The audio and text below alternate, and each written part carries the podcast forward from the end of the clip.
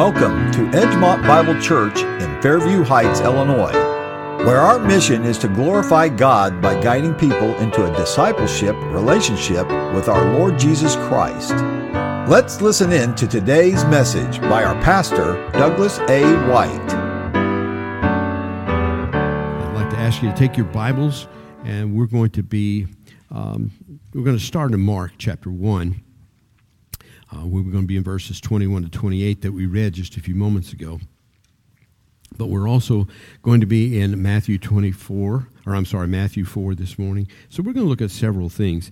This is Advent, and I hope that you were able to get one of uh, Jeff Pitt's Advent books, Advent reading books. They're good books. Uh, we, we read, first of all, about creation, then we read about imagers, that the fact that we are the image of God. Um, Guys, if you remember, he told us we're not to make any image of him. And that's because we are the image of him.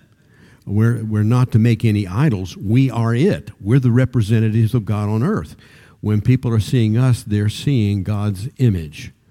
And that's what we're supposed to be respecting among each other, but that's not all. We're supposed to be giving ourselves wholeheartedly to the truth of that gospel and the truth of who God is. Amen. Um, before I go any further, I want to make sure that you, you understand. Thank you so much for your pastor appreciations. I, I know I'm speaking for the other guys too. I just happen to be the one that gets to be public right now. Um, but we appreciate so very much. You, you send us cards. You're, you're gracious to us. You meet us in the hall or whatever else, and you tell us you appreciate. We appreciate you very, very much, and we want to thank you for the appreciation you're given. And I personally, and I know I'm speaking with my wife in this one, I want to thank you so much for the support you gave us while I was out. Um, that uh, that recovery took a little while, and I appreciate the fact that you supported us the whole time. We appreciate you so very very much for doing that. Thank you for giving me the time to recover there and uh, the, the, the the time to change my heart. Um, anyway, um, we're going to be uh, looking now into Matthew or Mark chapter one, where he had said this. Then they went into Capernaum immediately on the Sabbath, and he entered the synagogue and taught.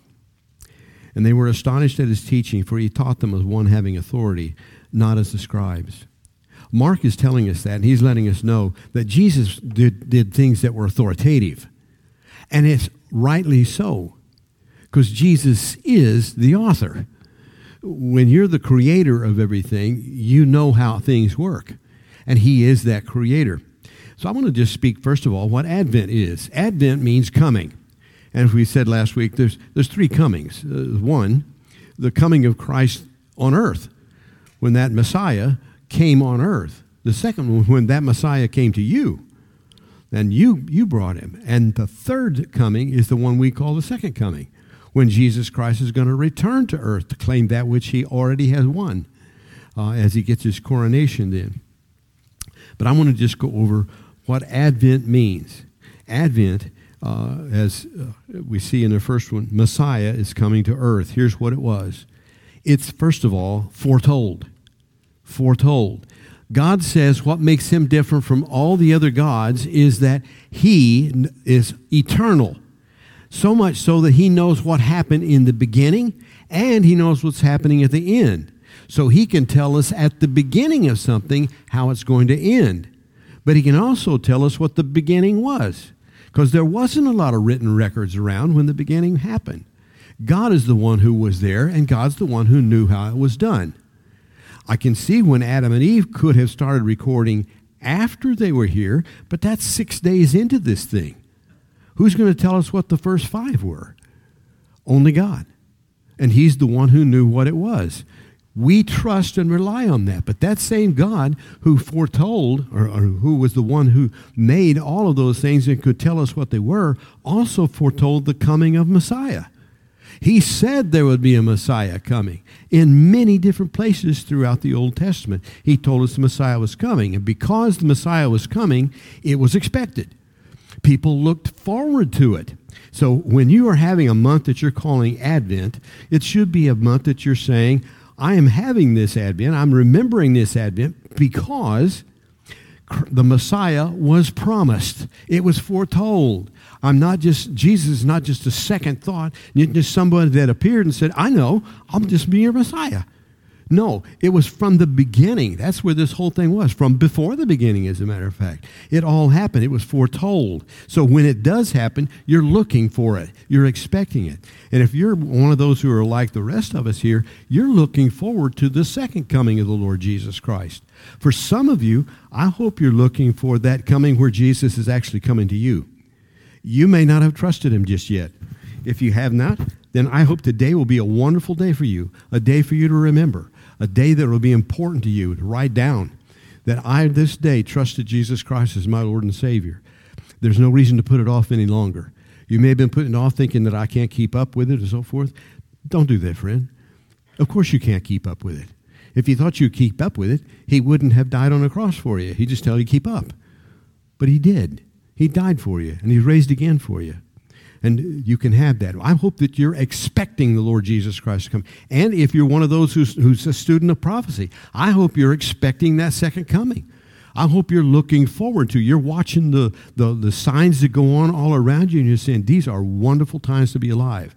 Now, as we tried to share with you before, everything with God is bittersweet. It's got the sweet stuff to it that tells you about a land that is flowing with milk and honey. But in that bittersweet story, there's also giants in the land. There's also people you're going to have to fight to get that. Right? So it's not all just going to be easy peasy. It is a difficult thing, but you're expecting it. You have an expectation. When there's Advent, there's expectation.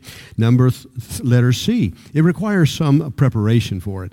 John was sent ahead of time to prepare things, to get people with the knowledge. There was already a certain anticipation, an expectation that Messiah was going to come. But how would you know when? Here comes John saying he's on his way. The kingdom of God is at hand. The kingdom of God is at hand. Get ready. Get ready. It's coming. Prepare your hearts. Advent time is a great time for us to be preparing our hearts, to start looking things over and saying, look, how, if, if Jesus was going to be the guest in my house, what would I want my house to look like? If Jesus is going to come to be the guest in my personal house, my, my body and my frame, what would I want it to be? How should I prepare for the coming of the Lord? It requires preparation. When they came to Mount Sinai, the, the, the Father would not let anybody do anything for three days he said, For three days, get yourselves ready because you're going to meet with me on that third day. So there was preparation that people were supposed to do. John told them, Make straight the ways of the Lord. Turn, put, put your sin aside and come to the, the Messiah himself. It requires preparation. Letter D, it attracts attention.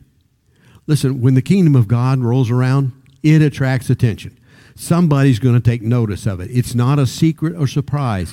When Jesus Christ comes again, he, one of the things he was telling the disciples, they said, How we know when you're coming? He said, Oh, don't worry. If somebody says, Hey, he's out in the desert, there's a secret coming of Jesus, don't go. That's not true. They tell you, No, he's, he's in the quiet place. No, don't go. I will tell you this. As lightning flashes from the east to the west, as you see the whole thing bursting wide open, that's my coming. And it won't be a surprise. Everybody's going to see it, they're going to know it. It's not going to be one of those things. It will attract attention. And I promise you, when Messiah comes, he does attract attention. More about that in just a moment. It draws the children of God. Now, I don't know how this works, kids. I wish I did. I don't. I don't know how it works that there seems to be among certain people a certain pull that God is giving. There are some people who seem to have that desire inside them to want to know God. I don't know how that happens, but I do know this. Jesus gave a parable one day that said this And a man went out to sow seed. And when he had sowed the seed, a neighbor got a, a, a neighbor got up the next day, an enemy, and sowed seed among where he had sowed it. He sowed weeds. This one sowed. When Jesus is telling what that story meant, he said, The Son of Man is the one who sowed the seed. And what he sowed, not word, it was the sons of the kingdom. That's what he said he sowed. And then he said, The enemy are the sons of the wicked one, the seed of the wicked one. Everybody follow where I'm at?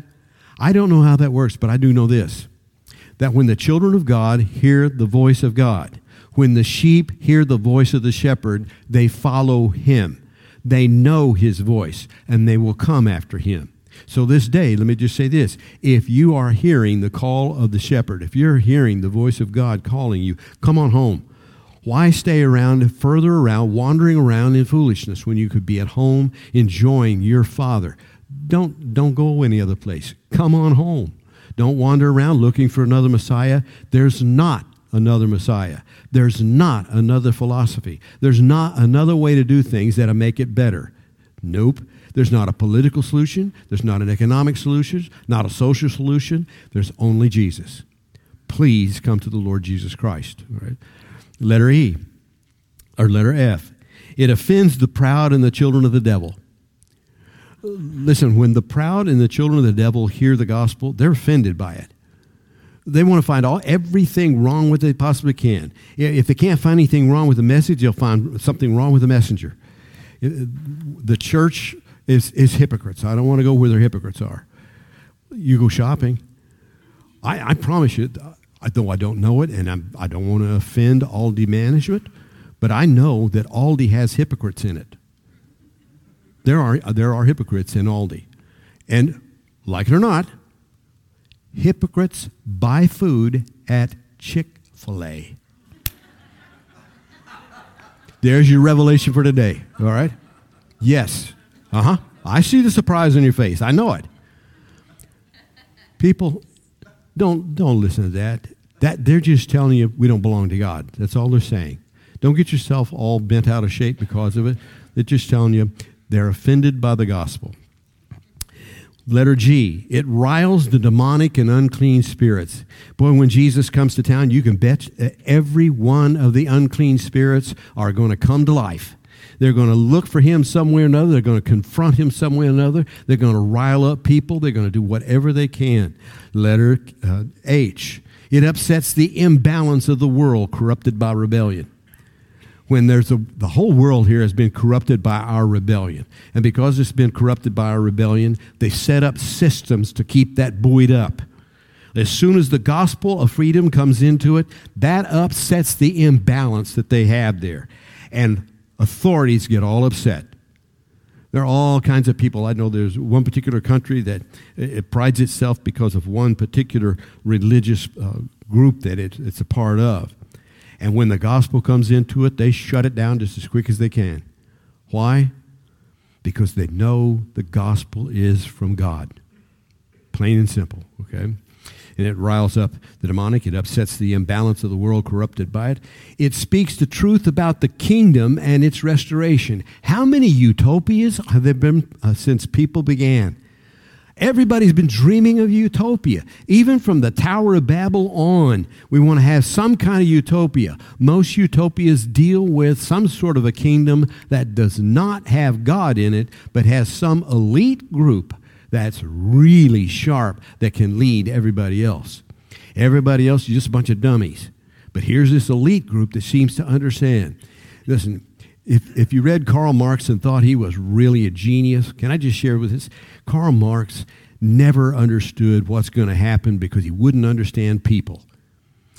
It'll always be an elite system. Communism is never going to be for everybody.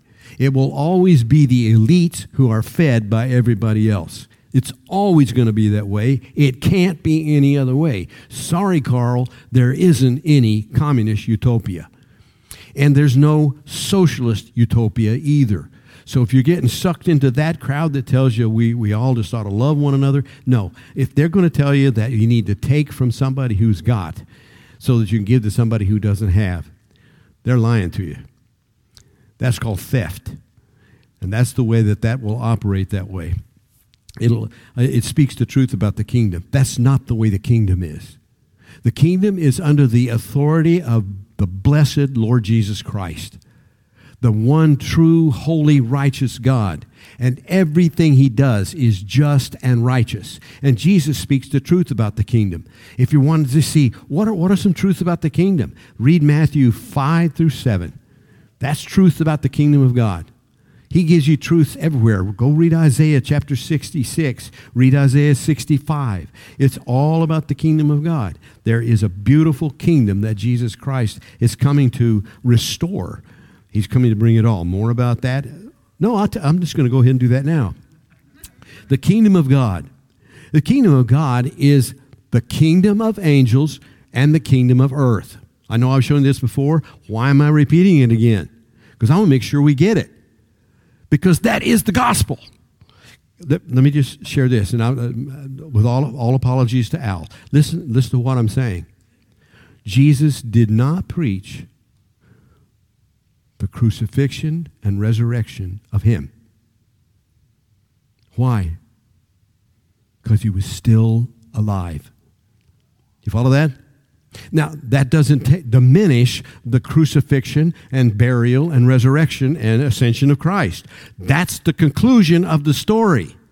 Jesus' preaching was the gospel of the kingdom that there's something that has disrupted the kingdom. The kingdom of God has been broken by rebellion in the kingdom of angels and rebellion in the kingdom of people. And they have been contending with each other for all the, the this group, the angel group, decided that they would consume people group. So in Genesis chapter 6, they intermarried with them to create a whole new group of people they could work with. That was rejected by God Almighty, and a flood destroyed it all. Then men said, You know what? You angels got us into trouble before. And as far as we're concerned, God gets us into trouble. So we're done with both of you. We're going to have our own name. And they created the Tower of Babel, their own kingdom. They declared their independence from God. That too was wrong. Why? Because God created the kingdom of God. That's the harmony between the kingdom of the angels and the kingdom of people. So when Jesus Christ comes to prepare the or pro- proclaim the gospel of the kingdom, he's talking about how these two are going to be brought back together again in harmony. Everybody with that? You follow what that's? That's what the kingdom of God, that's what the gospel is. So when Jesus is talking to people, he's telling them what it's going to take to have the kingdom of God. He's telling them what the kingdom of God's going to look like. He's telling them how to live in that kingdom of God. He's telling them how to get into the kingdom of God. Matter of fact, he's, he's going to tell Cornel, or, um, Nicodemus, listen, unless a man is born again, he can't even see the kingdom of God, let alone enter it. If he's not born again, he'll never get into the kingdom of God. You have to be a new person to get in the kingdom of God. You can't just turn over a new leaf or decide you're going to live better. Won't work.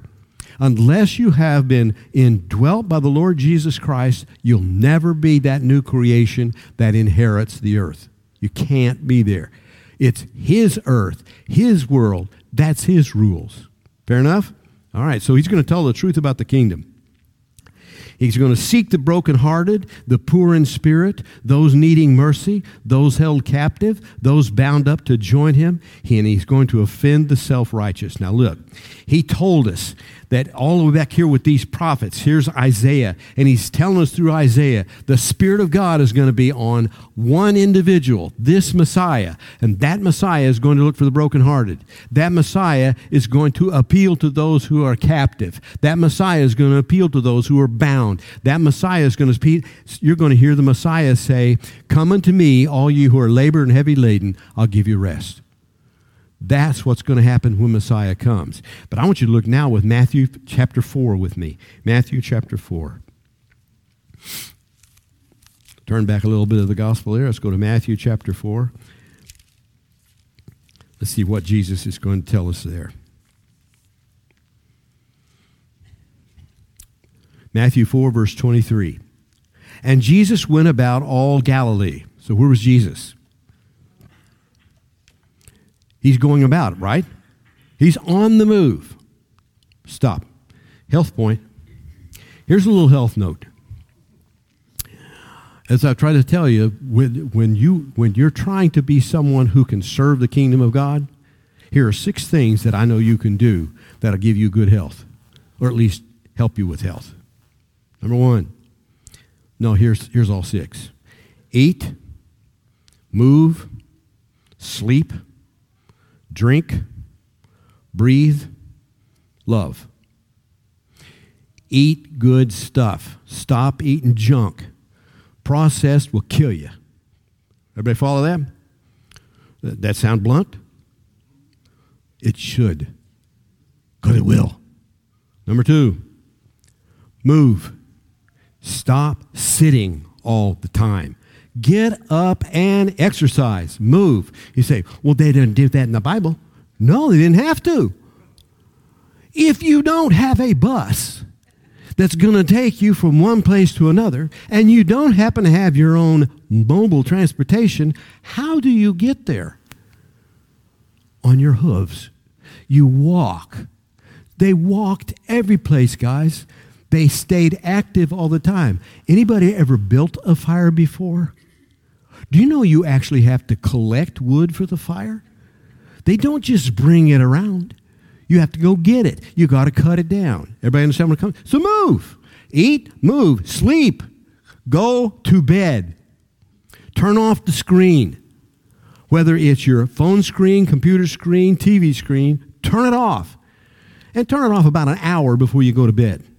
So you're going to bed at 8, so you turn it off at 7. I'm looking for the amens. Yeah, there we go. All right? Now, look, I'm just saying simply this get those eight hours. Get those eight hours. Make sure that your body is getting a chance to live out its truth. Make sure that it's getting to solve the problems and you're giving it enough time while you sleep to do it. Drink. Drink a lot of water, not a lot of fluids. You say, well, I, I drink a gallon of coffee. What, what else do I need? Well, that may be the problem, okay? But drink a lot of water. Breathe. Actually think about breathing. I know you can breathe. I know you're sitting there breathing right now. But actually think about breathing. Take a good deep breath in, blow it out. Now, if you're doing that right now, be careful about the person that's sitting in front of you. Don't part their hair with your blowing out. Just blow out, okay? Love. Two things. Love God with your whole heart, and love your, uh, love your neighbors yourself. Fair enough? Eat, move, sleep, drink, breathe, love. Now, back to our regularly scheduled programming. Matthew 24, 25. Jesus went about all Galilee, so he is walking around, okay? He is teaching in their synagogues. So Jesus, who is the author of the scriptures, is now opening the scriptures in their synagogues, and he's teaching them all the good things that are found there.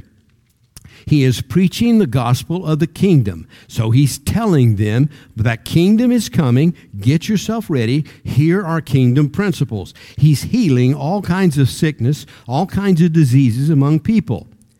Then his fame went throughout all Syria and now that the people are hearing about who this Jesus is, they brought to him all sick people who were afflicted with various diseases and torments, those who were demon possessed, epileptics, and paralytics, and he healed them.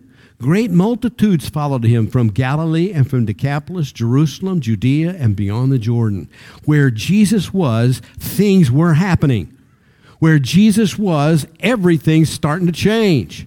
This, let me just ask you this. What do you think is going to happen when a family who has had a paralytic child living in their home and they've had to be taking care of the paralytic child the whole time? What do you think is going to happen when the paralytic child isn't paralytic anymore? What changes? What is going to change with the care that has to be given to that young man or young lady? Somebody gets freed up all of a sudden. Somebody gets a chance to go somewhere and do something they hadn't done before. Plus, the one who was paralytic goes to work. He's got something he can do now. He can be productive and be active. What if you do that in several times in your community? What if you do that in the community and that those who are demon possessed now are not demon possessed anymore and they're in their right mind? Do you suppose anything's going to change in that community? The answer is yes. It is going to change in that community. What happens when a publican who normally is taxing everybody, so what happens when a publican gets saved? Listen, when Zacchaeus got saved, do you remember what he said? Listen, if I've stolen anything from anybody, I'm going to restore it fourfold. And if I've done this and I've done this, I repent. And I'm going to do these things. Do you suppose it's going to change the community at all? And you know, nobody had a protest about publicans. That didn't change a thing or Republicans or Democrats. Democrats. Didn't have those either. Do you understand what I'm saying? There was not some political action that was being done, not some social action being done. Jesus is saving people. And when he's saving people, it changes the community. The politics are going to change in that community. The economies are going to change in that community. What do you suppose happened when Jesus came to uh, places like Athens, when Jesus came to places like Corinth? Do you think the economy is going to change? Yes, it will. Because now, if you're not idolatrous and you're not selling little idol trinkets all the time, and you're not selling uh, uh, all, all this junk that goes with that and all the trappings that goes with idolatry, you're going to have to sell, your, sell something else in its place, and it's going to change the economy. That's why there were protests many times in the places they went, because people knew that you're going to tear everything up. The economy is going to change. Friends, look. When Jesus comes to town, things change. That's our system, kids. That's what was given to the church. People ought to be able to say, you know, you're sick. You need to go down to the Edgemont Bible church. That's where you get well. What? You, you've got a problem with a demon. You need to go down to the Edgemont Bible church. That's where you get well. Not because it's the Edgemont Bible Church, but because that's where Jesus is. You understand what I'm saying? We ought to be a people who are so binging on the Lord Jesus Christ that He's what drives everything we do here. Every trail life, American Heritage Girl, Awana, Sunday school, senior ministry, everything we do needs to eat, breathe, and smoke the Lord Jesus Christ. Everything about it needs to be the Lord Jesus Christ because when Jesus comes to town, it changes people and it changes things. Fair enough? When Peter went to speak to the uh, um, legionnaire, the guy that was in charge, centurion, who was in charge of so many things, all he could tell to, uh, to him, to Peter really didn't want to go, if you remember right. And he said to him, as he's telling about Jesus, he said, He went about doing good and healing all who were oppressed by the devil. That was his summation of the Lord Jesus Christ. Then he told about the death, burial, and resurrection, and those people got saved right then. Kids, the gospel of Jesus Christ has to go out of here. He was going out all the time. We had a good meeting with elders yesterday. We were trying to figure out how can we do better in getting out to the community. How can we do better in making this a community center where people know that you want to be healed? It's here. You want to be well? It's here. You want to be free of the, the oppressions that come on it? It's here. It's here where the Jesus Christ is. Well, I, am going to go on. I, I, know there's many other things we could say about that, but uh, we, we've said there, uh, I think, enough of that. Now, turn to Mark chapter 1. Mark chapter 1. We've told you what happens when Jesus comes to town. When he came into a region, he was all over that region. He's gaining in, in fame. Everybody is knowing who he is.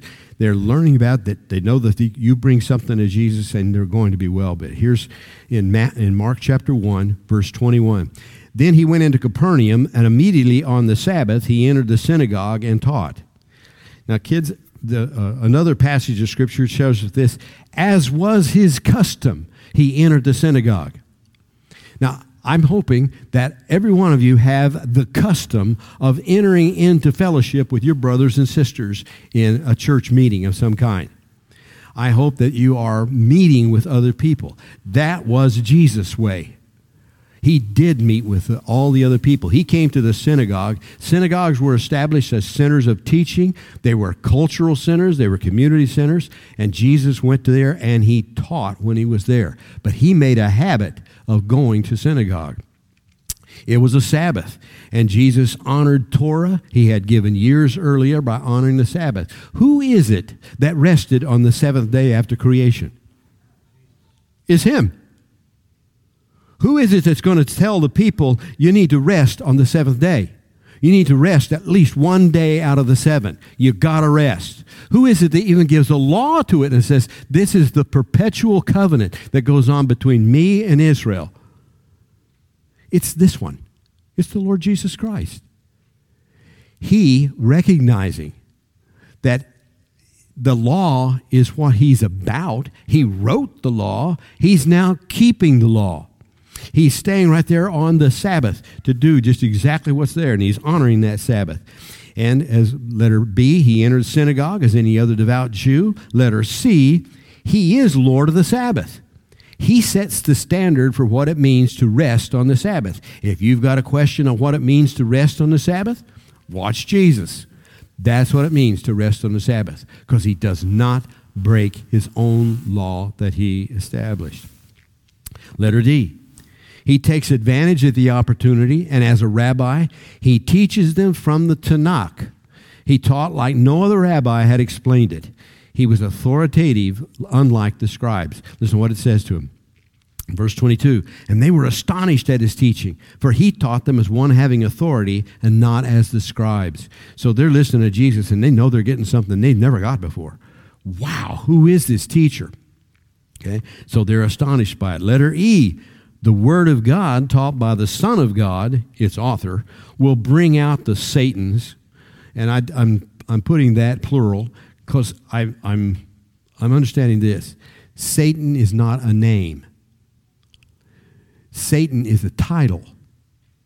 So when you speak of Satan, you're, you're speaking of a title of an oppressor, an opposer, someone who's an adversary. I, I, I'm just going to say this there could have been many of the rebellious angels or rebellious cherubim who could have been Satan. They were, that's not his name, that's his title. And matter of fact, when the scriptures are going to show us Satan, he's pictured as a dragon. What's peculiar about that dragon? It has seven heads. Seven heads? That's seven manifestations. There are seven ways. You know, I'm, I'm looking over, and I hope to bring you some more information about uh, someone called Azazel. Azazel. Uh, the, um, the goat, the scapegoat. One of the scapegoats was turned loose, and that's what got me interested in this. When it's the Day of Atonement, you take two goats, we cast lots for them, and one of the goat gets killed, and one of the goats has the sins of Israel placed on it, and he's turned loose, and it says to Azazel. What? What does that mean? It is going to be one of the Satans that tests Jesus. And by that, I'm saying that's a category, that's a title. Everybody understand where I'm coming from? That's not his name, that's a title. He's testing someone. Well, we'll go on with that a little bit later. You, you have a, we, we, will do better with it, okay?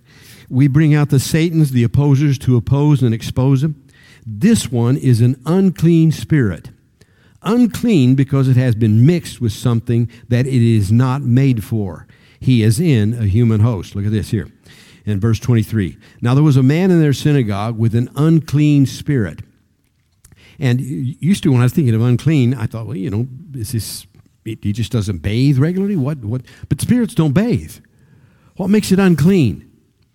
When a spirit is unclean, it's because it gets mixed with something that is. I'll give you this illustration. You're going to make an omelet. This was one we used years ago. You're going to make an omelet. And so you, you've got a dozen eggs you're going to make this omelet with. Big omelet you're going to make, okay? And so, man, you're pounding away. You got your blender there, you're getting those eggs put in there, and everything through 11 is great.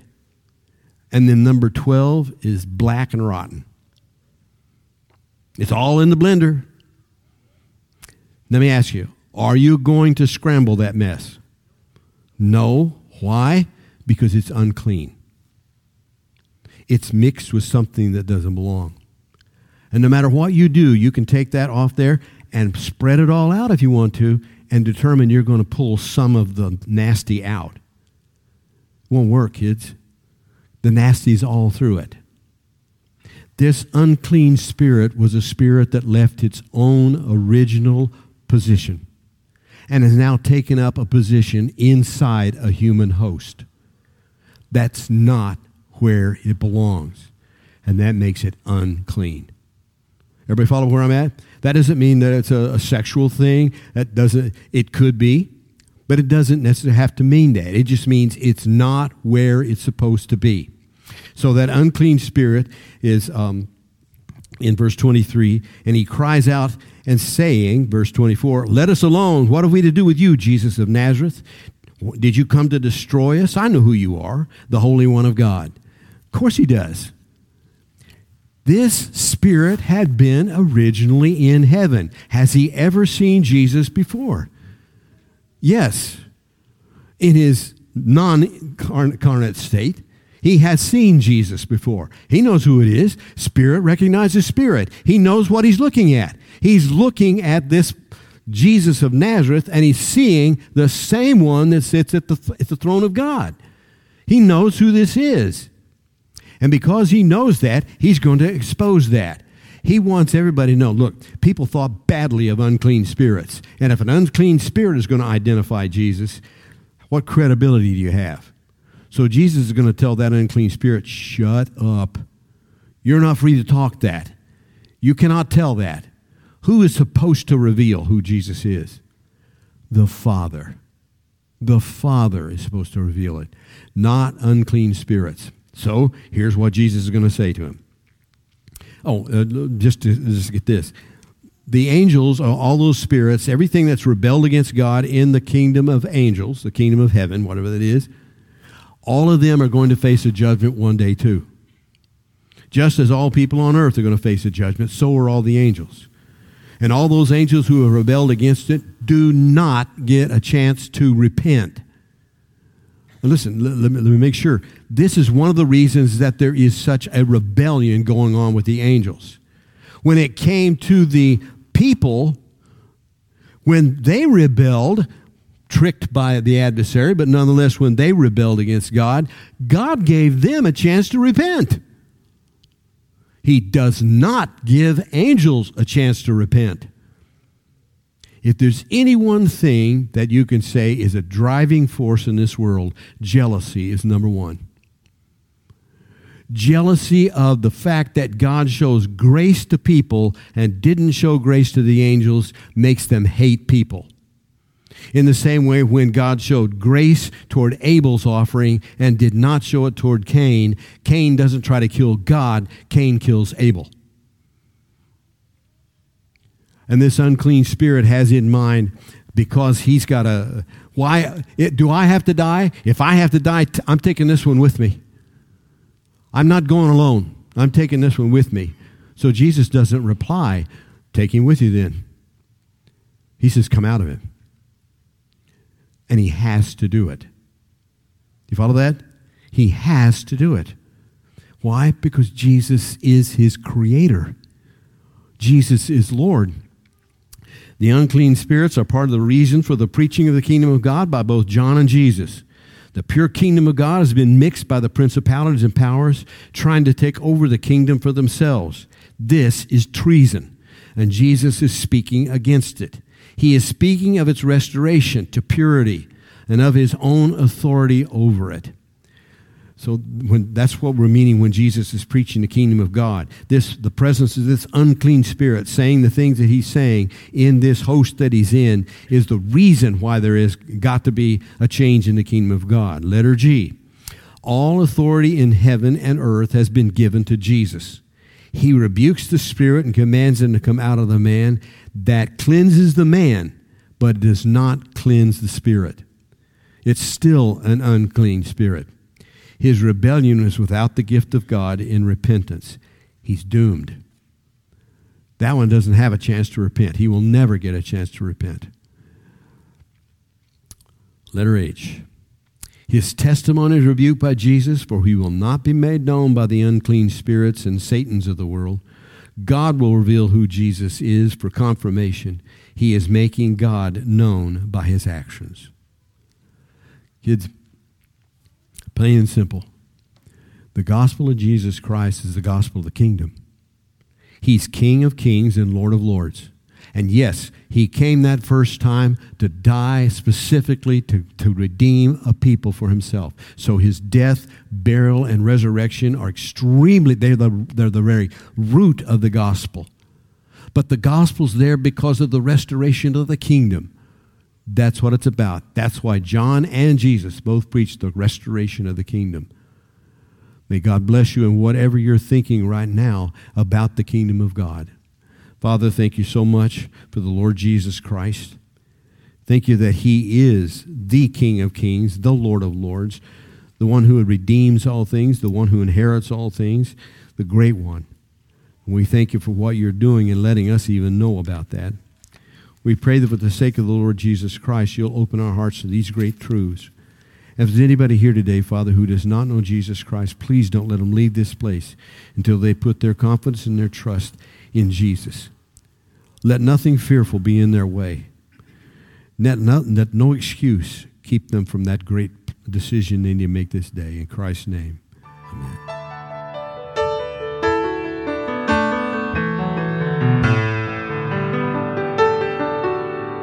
You know, God use, uses uh, several analogies for this. He sees us as prisoners in a dark dungeon. bread sometimes, but no light, and nobody to talk to. He sees us in that prison. And I think some of you will, will know that analogy when, when you realize there's sometimes when you're alone that you know you got nothing. You got nothing. What Jesus came to do was open that dungeon door and let you out. You see, as long as you're living in the dungeon, you got dungeon life. You know how to go from this corner to that corner to this corner to that corner. You know how to lay on the floor. You know what rats are what. You know what to avoid. You know, and that's all the life you got. Jesus has come to open that door and set the captive free. Get out into the light. Get out where you can see what life is and find out that there's a whole big world out here you didn't know anything about. Come home. Come on home. Let Jesus open that door for you. You can wish all you want to that you're, you're going to turn over a new leaf and, and lead a different dungeon life. No, you won't. You can't. Only until you get out. Let Jesus let you out. Father, thank you so much for what you're going to do in each one of us. Bless, I pray, the every uh, ear that's heard and every heart that listened this morning, Father. Draw us to the Lord Jesus Christ. Thank you for this Advent season. A reminder once again that Jesus Christ was born. We know, Father, you didn't tell us what the date was, so we're, we're not uh, um, fooling ourselves and believing somehow we know all this stuff. We don't. We know only that he came. And we know that in that coming, you gave us so much hope. You told us all about it. I pray, Father, that Jesus will get to come during this Advent season into someone's heart and life who's not known him before. And I pray, Father, that we'll all be anticipating that great and glorious second coming that is going to happen soon.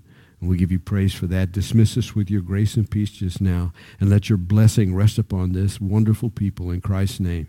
Amen. We hope God has encouraged you with today's message by Pastor White. Thank you for joining us at the Edgemont Bible Church. We'd love to have you visit us if you're ever in the area. For directions, more information, or to support the ministry of Edgemont Bible Church, please go to our website at edgemontbiblechurch.org. That's Edgemont Bible Church, all one word, .org. You can also follow us on Facebook at Edgemont Bible Church, where the Sunday morning message is broadcast live.